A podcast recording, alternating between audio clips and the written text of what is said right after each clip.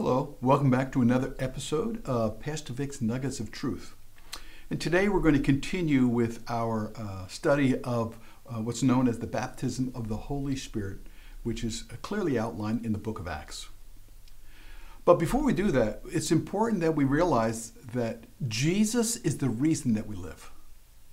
So, as we continue to focus on the baptism of the Holy Spirit and the work of the Holy Spirit, we need to be careful that we don't lose sight of the fact that the most important aspect of Christianity is the salvation that was provided by the crucifixion, the death, and the glorious resurrection of Jesus Christ, our Lord and Savior.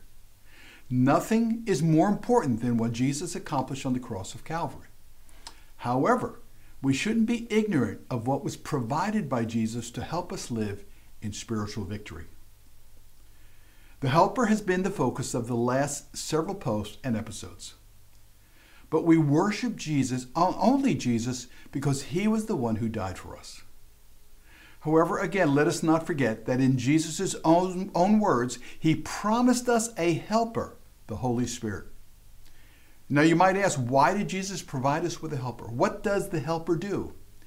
Jesus provided the helper because Jesus didn't want us to leave us alone in our own strength to live the Christian life, a life of righteousness. The Apostle Paul warns us of being uninformed or unaware of our power and authority as disciples of Jesus Christ. He says, Now concerning spiritual gifts, brethren, I do not want you to be ignorant. That's 1 Corinthians 12 1. Paul also says, Beware lest anyone cheat you through empty philosophy and empty deceit according to the traditions of men, according to the basic principles of the world, and not according to God. That's Colossians 2, beginning in verse 8. God's ways are not man's ways. And it's a challenge for us to live by faith because God's ways are often the opposite of what we have been taught to live by in the world system we live in. We're told that we're to put we're to walk by faith and not by sight. That's 2 Corinthians 5 7. But the world says, Show me, and then I will believe. The kingdom of God says, Believe, and then I will show you. Now, I want to take a moment to talk about why there's a resistance to the baptism of the Holy Spirit. Now, what I'm going to share right now is my personal belief. And that's because in the past there have been leaders who have tried the Holy Spirit expecting to have some kind of emotional or physical experience. And when they didn't get what they expected, they wrote the baptism of the Holy Spirit off and decided that the baptism of the Holy Spirit was not for today. This experience became their doctrine. Experience should never become doctrine. Only the Word can produce doctrine or truths. But then they passed this kind of thinking or their teaching on to others. Well, let me say that you don't just try the baptism of the Holy Spirit. You're either in or you're out. It's very clear that the Lord said that if you ask for the Holy Spirit, you will receive him. While the baptism of the Holy Spirit is surrendering to the work of the Holy Spirit in your life, not everyone has an emotional or physical experience. Remember, it's not based on, on physical or emotional experiences. Remember, we're talking about spiritual events. I think another reason for this, the resistance to the, to the work of the Holy Spirit is that many leaders find it messy or distracting, especially during church services. When many would have, prefer to have a religion that is proper and without controversy. All I can say is that it's a good thing that these kinds of pastors or these kinds of leaders didn't live during Jesus' day. Because to the religious leaders of Judaism, Jesus was a troublemaker and heretic. But we know that, in fact, Jesus was the truth. He said, I am the way, the truth, and the life. No one comes to the Father except through me. That's John 14, 6. You see, this kind of attitude drove the religious leaders of that day to drive Jesus out of the temple and actually plotting to kill him. My point here is that the ministry of Jesus was messy and distracting. Now I know someone will quote 1 Corinthians 14:40. Let all things be done direct, uh, decently and in order. And that's true. But the question we have to ask ourselves is who defines decently and in order? Is it the Lord or is it man? Now, tongues is a gift of the Spirit. The gift of tongues is presented as one of the nine gifts of the Spirit found in 1 Corinthians chapter 12, beginning in verse 4 up to verse 11. And it begins with there are a diversity of gifts, but it's the same Spirit. There are differences of ministries, but it's the same Lord. And there are diversities of activities, but it's the same God who works all in all but the manifestation of the Spirit is given to each one for the profit of all. You see, the Apostle Paul introduces the gifts of the Spirit, making sure that we understand the following. First of all, notice the use of the words Spirit, Lord, and God in the same statement. And of course, this is a reference to the Holy Trinity. Secondly, the purpose of the gifts of the Spirit is to build up the body of Christ, the people of God. The gifts are not for personal use, not to profit one's reputation or standing or their own finances. Then Paul continues to define each gift. Beginning in verse 8, he says, For to one is given the word of wisdom through the Spirit, to another the word of knowledge through the same Spirit, to another faith by the same Spirit to another gifts of healing by the same Spirit, to another the working of miracles, to another prophecy, to another discerning of spirits. And here's where I want to focus to another, different kinds of tongues, to another, the interpretation of tongues. But one and the same Spirit works all these things, distributing to each one individually as he wills. Now, we don't have time to review each of the gifts today. But notice the last two gifts different kinds of tongues and interpretation of tongues.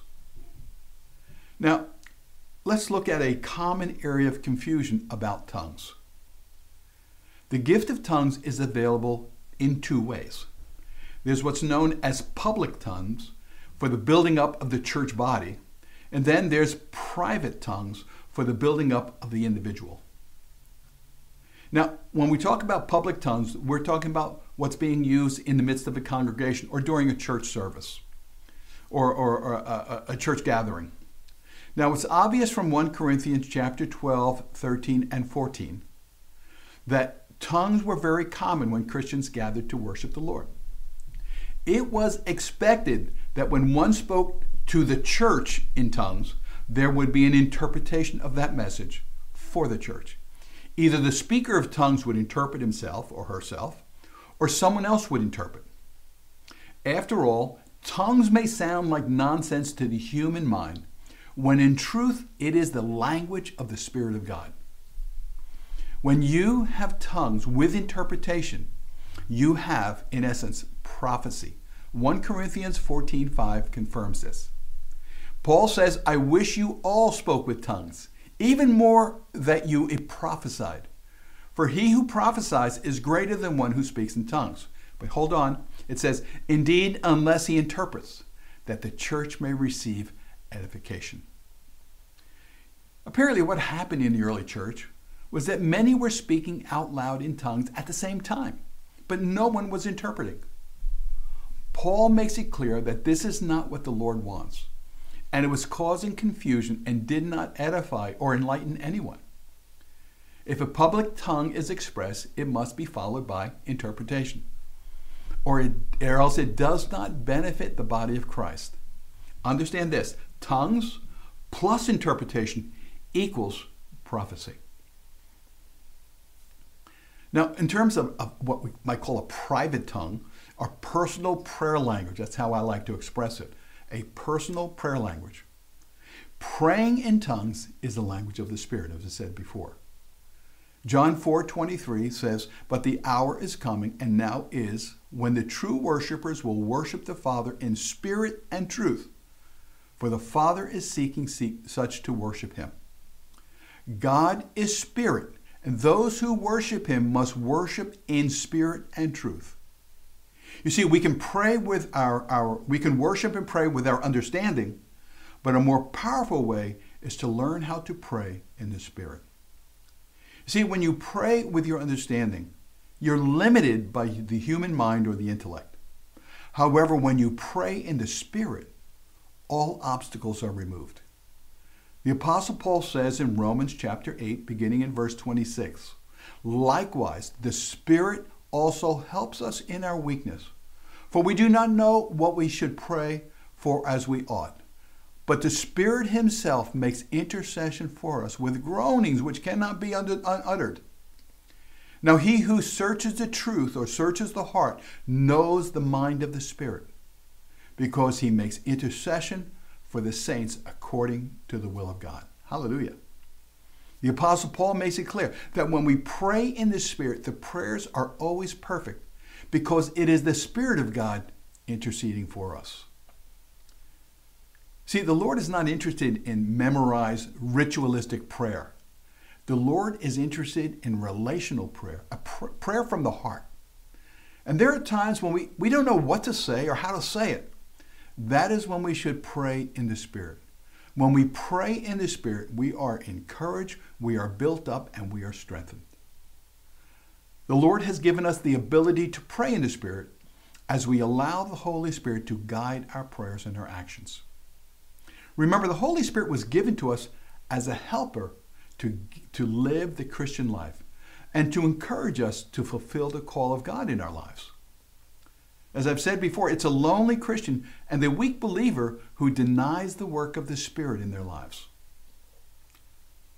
Praying in tongues is a gift of Jesus and is meant to encourage us to build up our confidence and faith in the Lord and what he can accomplish in and through us.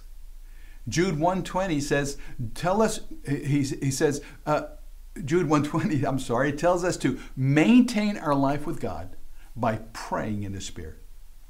But you, beloved, building yourselves up on your most holy faith, praying in the Holy Spirit. Now, I've, i know that tongues is a stumbling block to many. And, but it's been my experience that when, when God, God works in ways that don't make sense to, human, to the human mind. For, for example, I've seen the following. I've seen, I've seen people begin to speak in tongues spontaneously during their salvation experience. Number two, I've seen people speaking in tongues when it happens spontaneously at their water baptism. I've, number three, I've seen people speaking in tongues. It, it just happened spontaneously as the individual was praying for the baptism. He was asking God to, to give him the baptism of the Holy Spirit. And finally, I've seen speaking in tongues after the person's been prayed for begin to happen days, weeks, and even months after the person was prayed for. My point is don't put God in a box. The Lord doesn't have to prove himself to you or to anyone else. He is the Lord. If you have not experienced speaking in tongues, keep this in mind. You should earnestly seek the evidence of speaking in tongues. It's for your good. However, that doesn't mean you can't move in the other gifts of the Spirit. If you've learned how to hear the Spirit and to follow His promptings, then exercise the other gifts of the Spirit.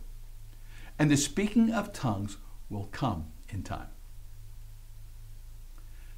What we believe should be based upon the Word of God, the Bible, and not on the opinions of others or the experiences of others.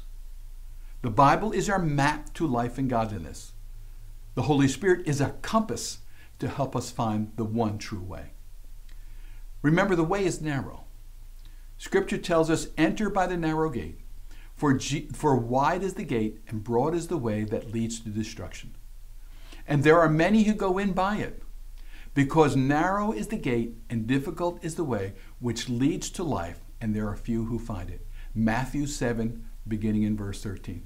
That's why God provided us with a helper, a guide, a teacher.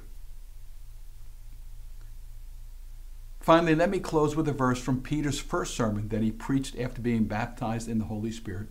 And this is found in Acts 2, beginning in verse 38.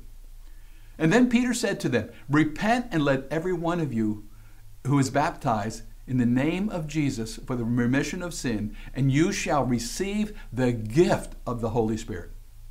For the promises to you and to your children, and to all who are afar off, for as many as the Lord our God will call.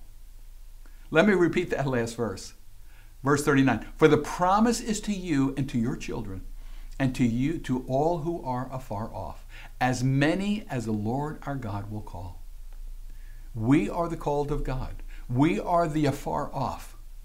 The Bible and history, Bible, you know, just, just history of the church shows countless times how important the baptism of the Holy Spirit was in those days, and how it continues to be important, vitally important for today. And so I want to encourage you this day to not dismiss it, uh, to not be discouraged, but to earnestly seek what God has for you. And so, Heavenly Father, right now, I just pray uh, just an, an anointing upon every individual who's listening or watching, that, Lord God, that your truth would become self evident to them, that your Holy Spirit would prompt them and urge them to receive all that you purchased at the cross of Calvary.